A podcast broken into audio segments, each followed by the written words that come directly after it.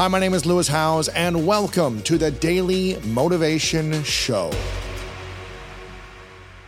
Today's episode is all about taking control of the role that money plays in your life. When you decide to learn the language of money, you begin to unlock abundance in all the areas of your life. I learned about money playing Monopoly. I learned more about life playing Monopoly than I did in four years of college. I went to a really good school, you know, the best schools in the world, U.S. Merchant Marine Academy. I came out a rich man, but it didn't teach me much about money. I was only a high paid employee. Yeah. So then I joined the Marine Corps. Then I have two professions. I can fly for United Airlines or I could sail for Standard Oil. I didn't want to either uh, because it wasn't challenging anymore. I think if there's a lesson is that I, am looking for the challenge and some people are looking for security. They're two mm. different people. Mm. They're very, very, they're, they're, extremely different people. I don't have a job. I never, I've only had one job. And I never wanted a job after that because I had to be hungry. The Rich Dad, Poor Dad is the story of my rich dad who had no education, mm. but he, he grew up in business for real. You know, he, he, he took over the family business at 13. So he kind of grew up in the real world of money, where my rich dad was a PhD, poor, mm. helpless, and desperate went to Stanford, Northwestern, you know, a very smart guy and all this. But as you know, they teach stuff they don't know nothing about. When do I get in the most trouble? Is when I criticize going to school. Because to many people, it's their only hope and salvation. I mean, education is religion to most people. Go to school. What do they teach about money? Nothing. Get a job. You pay the highest taxes. Pay your taxes. I don't pay taxes get out of debt. Well, debt, money is debt after 1971, if you know your history of money. Your house is not an asset, your house is a liability. And why would I invest for the long term in the stock market when I can make my own assets? I don't need the stock market. I'm not saying you shouldn't. Mm-hmm. The lesson is here you got to choose your teachers wisely. When the market crashed in 2008, guess how much money I borrowed? 300 million. Because interest rates were dropping and real estate prices were going to the toilet. And when I walk into my banker, this is what Rich Dad Poor Dad about. Rich Dad Poor Dad is about a financial statement. Income statement, balance sheet, statement of cash flow. It's a book on accounting. People don't even know it's a book on accounting. So I walked into my bank with my partner and had all this property that was floating to the surface.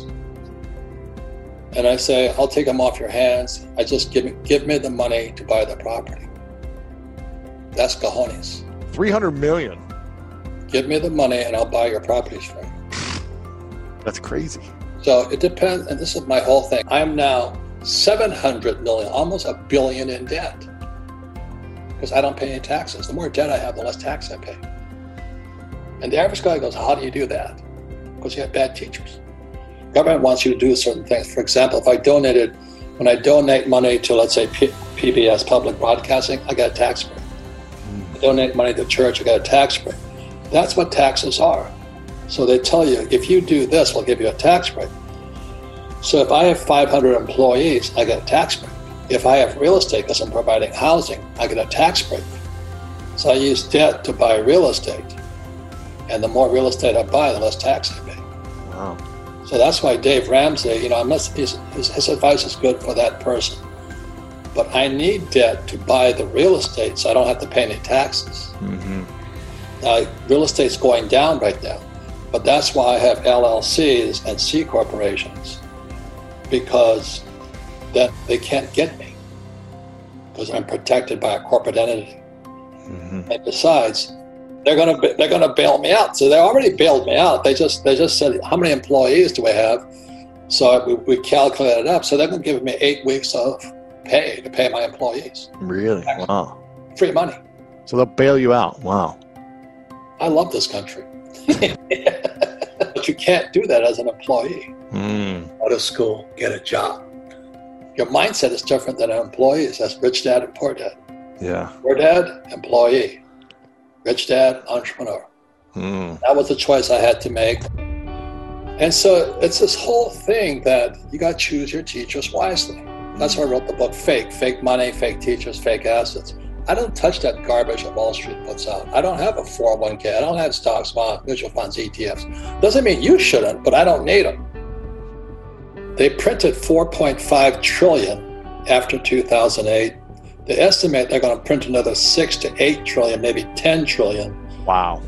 After 2020. At the same time, they're going to pay ZIRP, zero interest rate policy. So you're saving money while the Fed's printing money, and they're going to pay you no interest on it. Why would you save it? Mm. So that's that's all I say, and so that's why when Susie talks about saving and Dave talks about saving, I wouldn't do that. But for the average person, they should do that. So that's why choose your teachers wisely. Right. You just have to know money. That's all. And the other part is, look for you young guys. The best teachers are not in colleges. The best teachers are on YouTube. The fake teachers are in colleges. They're telling you to get a job. Right. Up the corporate ladder. You know, Patrick Bet-David said it the best, and I love that guy. He says there's two kinds of leaders wartime and peacetime. And a peacetime leader is a guy like my poor dad. He goes through all the right schools, he has all the pedigrees and credentials, does all the right things, he climbs the corporate or the government ladder and all that. Well, a wartime leader goes to, goes to war. So Jobs, Steve Jobs, a wartime leader. I'm a wartime leader. Difference is I went to war. I went to war twice on the front lines. Yeah. So what happens to entrepreneurs who go out and they get their handed to them and they survive? If you survive, you see the world differently. So that's mm-hmm. what happened to you when you get injured and all this. Yeah. You see a different world. Whereas some peacetime leader who's climbing the corporate ladder right now, they just lost their job. They're sucking their thumb. You know, this is the worst time for them. Yet for a wartime leader, it's the best of times. Yeah. If you're an entrepreneur right now, the world's open to you. If you're an employee, your world's dead to you. An entrepreneur can create their own success. I create my own assets. I create my own cash flow. Most people are employees. I made a fortune in 2008. Mm-hmm. 2020, I'm making more money. And I'm paying less taxes. It doesn't mean I don't have problems but I'm prepared for this. There's two kinds of discipline there's internal or self discipline, and then there's external discipline. So, right now, if the world's kicking your butt, that's external discipline. Mm. And if you're self disciplined, the world's kissing your butt right now. It's up to you. So, that's why I love the Marine Corps. That's why I love going to military school and not a university. Because I got my ass kicked every single freaking day. Mm. First word I had to learn at the Marine, at the academy, mission. Mission is spiritual. Mm. What's your mission? And my mission has always been to serve people. So choose your teachers wisely. That's all. That's what I say because I, I had to choose between my rich dad and my poor dad. Mm-hmm. My poor dad, PhD, poor, helpless, and desperate. And that's what he wanted me to do when I came back from Vietnam was get my master's degree, get my PhD, and fly for the airlines. If I had done that, you know, my friends who flew for United, they're broke. You know why they're broke? Because Wall Street stole their pensions. I say to young people today, look at this pandemic, this coronavirus pandemic, you know, it's really tragic because it attacks the old guys. Mm-hmm. But this, but even worse is the baby boomers had it the easiest of all generations. But now their, their pensions are gone, their 401ks are gone. Yep. Social Security is broke, Medicare is broke. So I say to younger people, uh, this pandemic, this crisis is the best thing that ever happened to you. You know, you, know, you think about that iPhone. You have more power in that iPhone than I had with my Sperry Univac mainframe computer. And then, so when I meet people who say, "Oh, the economy is bad," I said, "There's the only economy is between this year and that year. Mm. You know, there's an economy out here. But this is the best time for your generation because you're tech savvy. I'm not tech savvy. Mm-hmm. You know, you got this was made for you guys. The old guys like me are being cleaned out by the pandemic. the way is clear for you now. The old guys are gone; they're dead. So it's really a great time. But exactly as you're talking about, the bad times are leading to the best times. That's it. Yeah. If you can see it.